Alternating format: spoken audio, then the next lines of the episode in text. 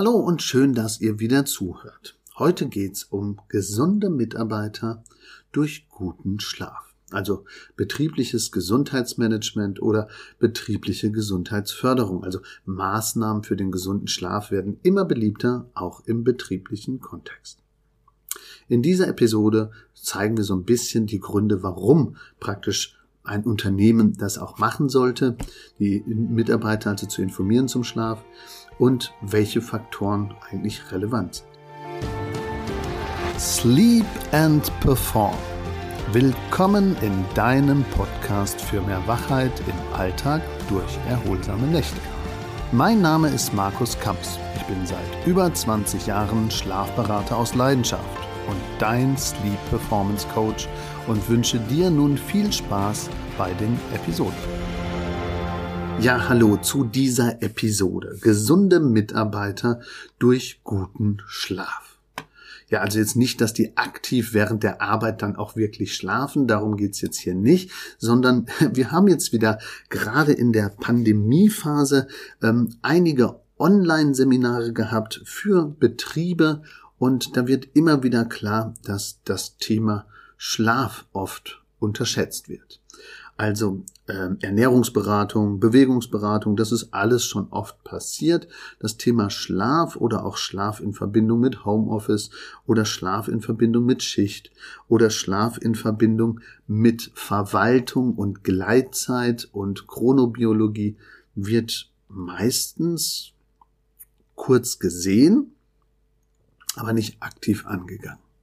Aber nur wer gut schläft, fühlt sich rundum gesund, ist stets präsent und bringt letztendlich auch die erwartete Leistung. Das haben meistens die Unternehmer ja selber schon erkannt, aber das äh, betriebliche Gesundheitsmanagement oder das betriebliche Gesundheitsförderungsprogramm hat oftmals noch keine richtigen konkreten Ansätze zum Thema Schlaf. Wir machen schon seit Jahren ja Schlafseminare und Schlafworkshops und auch Kurzvorträge, Impulsveranstaltungen.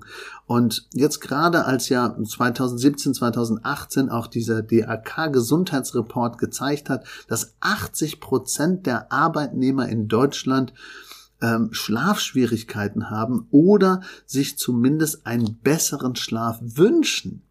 Also fast 43 Prozent der Erwerbstätigen sind müde, sagen sie, und 31 Prozent sagen, sie sind dauerhaft erschöpft.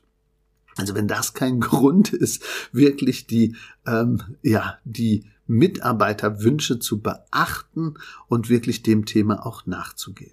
Also falls Sie jetzt ein Mitarbeiter aus einer Firma sind, schlagen Sie doch mal Ihrem Chef vor, sich mit dem Thema Schlaf zu beschäftigen und vielleicht selber mal ein Themenworkshop oder eben einen Vortrag oder eine Impulsveranstaltung zu machen. Also die direkte Folge, wenn man sich nicht damit beschäftigt, wäre natürlich eine geringere Leistungsfähigkeit.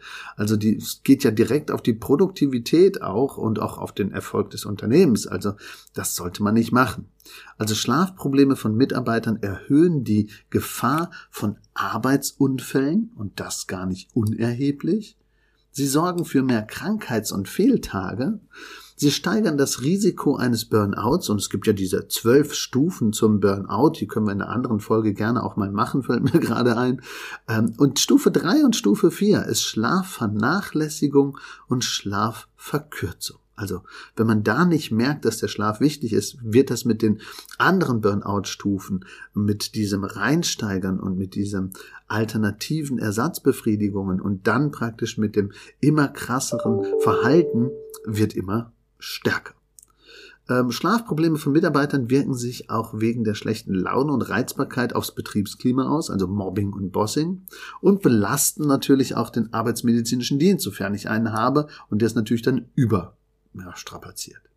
Also welche Maßnahmen gibt's denn? Es gibt unterschiedliche Maßnahmen, die man machen kann bei Arbeitern oder bei Leuten, die ja körperlich auch gefordert sind. Da ist die Übermüdung wichtig und da ist auch wichtig, dass man die Unfall Häufigkeit versucht zu reduzieren, indem man ein bisschen weiß, wann sind denn die größten Gefahrenzeiten und dass man ganz besonders bei Schichtarbeitern und wechselnden Schichten auf den Schlafrhythmus und den Rhythmustyp achtet.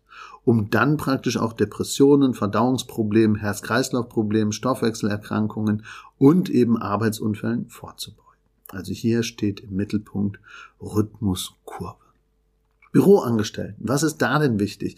Da guckt man natürlich so ein bisschen auf Licht, Bildschirmarbeitsplatz, wie ist das Verhalten am Tag, wie ist auch praktisch das Verhalten am Abend, wie ist das teilweise auch mit der Homeoffice-Situation, was ist zu tun, wann darf ich arbeiten, wann nicht, wann ist Feierabend, warum darf ich den Laptop nicht mit ins Schlafzimmer nehmen?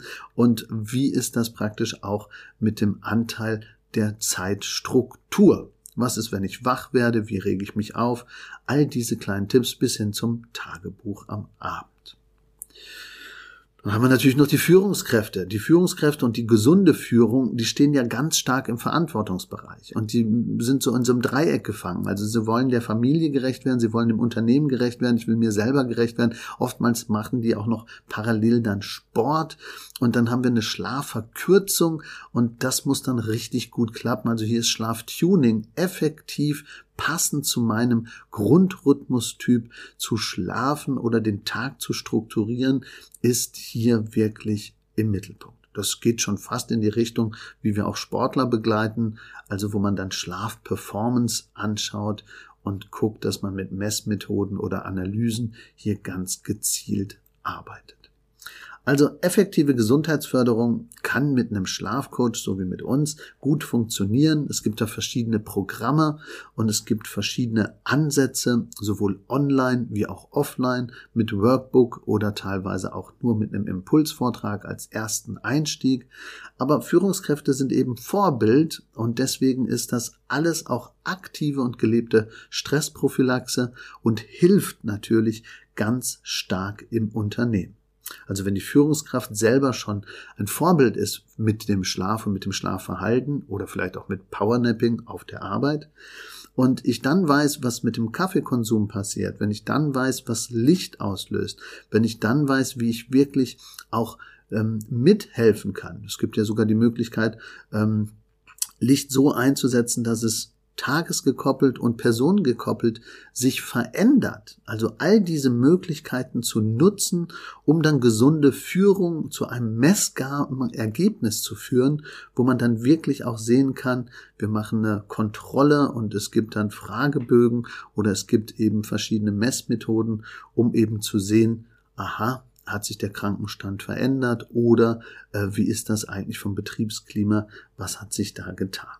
Also auf jeden Fall ist es eine klare Burnout-Prävention, dass ich da einfach ähm, gerade bei den Führungskräften äh, Entspannung reinbringe und den Druck rausnehme, weil sie ja wirklich im magischen Dreieck sind, äh, sich selber gerecht werden, der Firma gerecht werden und natürlich der Führungsaufgabe gerecht werden. Ja, betriebliches Gesundheitsmanagement oder auch betriebliche Gesundheitsförderung mit einem Impulsvortrag bei einem Gesundheitstag ist wirklich jetzt wirklich angekommen, auch beim Schlaf. Wer dazu also ein bisschen mehr anschauen möchte oder mehr wissen will, kann auch auf gomarkuskams.de slash bgm sich das gerne anschauen oder bei den Show Notes einfach mal nachschauen, wo gibt's da unsere normalen Webseiten. Wir können dann immer auch verlinken und verknüpfen zu unseren BGM und BGF Themen, aber man findet das ein oder andere auch im Netz zum Thema betriebliches Gesundheitsmanagement bei uns auf der Schlafkampagne oder auf markuskams.de. Wenn Sie jetzt ein Führungskraft oder ein Chef sind, dann überlegen Sie doch mal, was kann ich machen, um meinen Mitarbeitern vielleicht auch mehr Schlafkompetenz zu geben? Wenn Sie ein Mitarbeiter in einem Unternehmen sind, dann überlegen Sie doch mal, kann ich mein, ja, meine Personalabteilung oder auch meine Führungskraft nicht mal ansprechen, ob wir zum Thema Schlaf oder Stress und Schlaf, Burnout und Schlaf, oder Homeoffice und Schlaf ähm, nicht auch mal einen Workshop machen? Oder Chronobiologie und Schlaf? All diese Themen kann man in Workshops, in Vorträgen oder in Impulsveranstaltungen gut online wie auch Präsenz durchführen. Ja, das war mal ein Impuls von einem Teilnehmer, der gesagt hat, Mensch, wir waren doch bei Ihnen da auch in einer Maßnahme.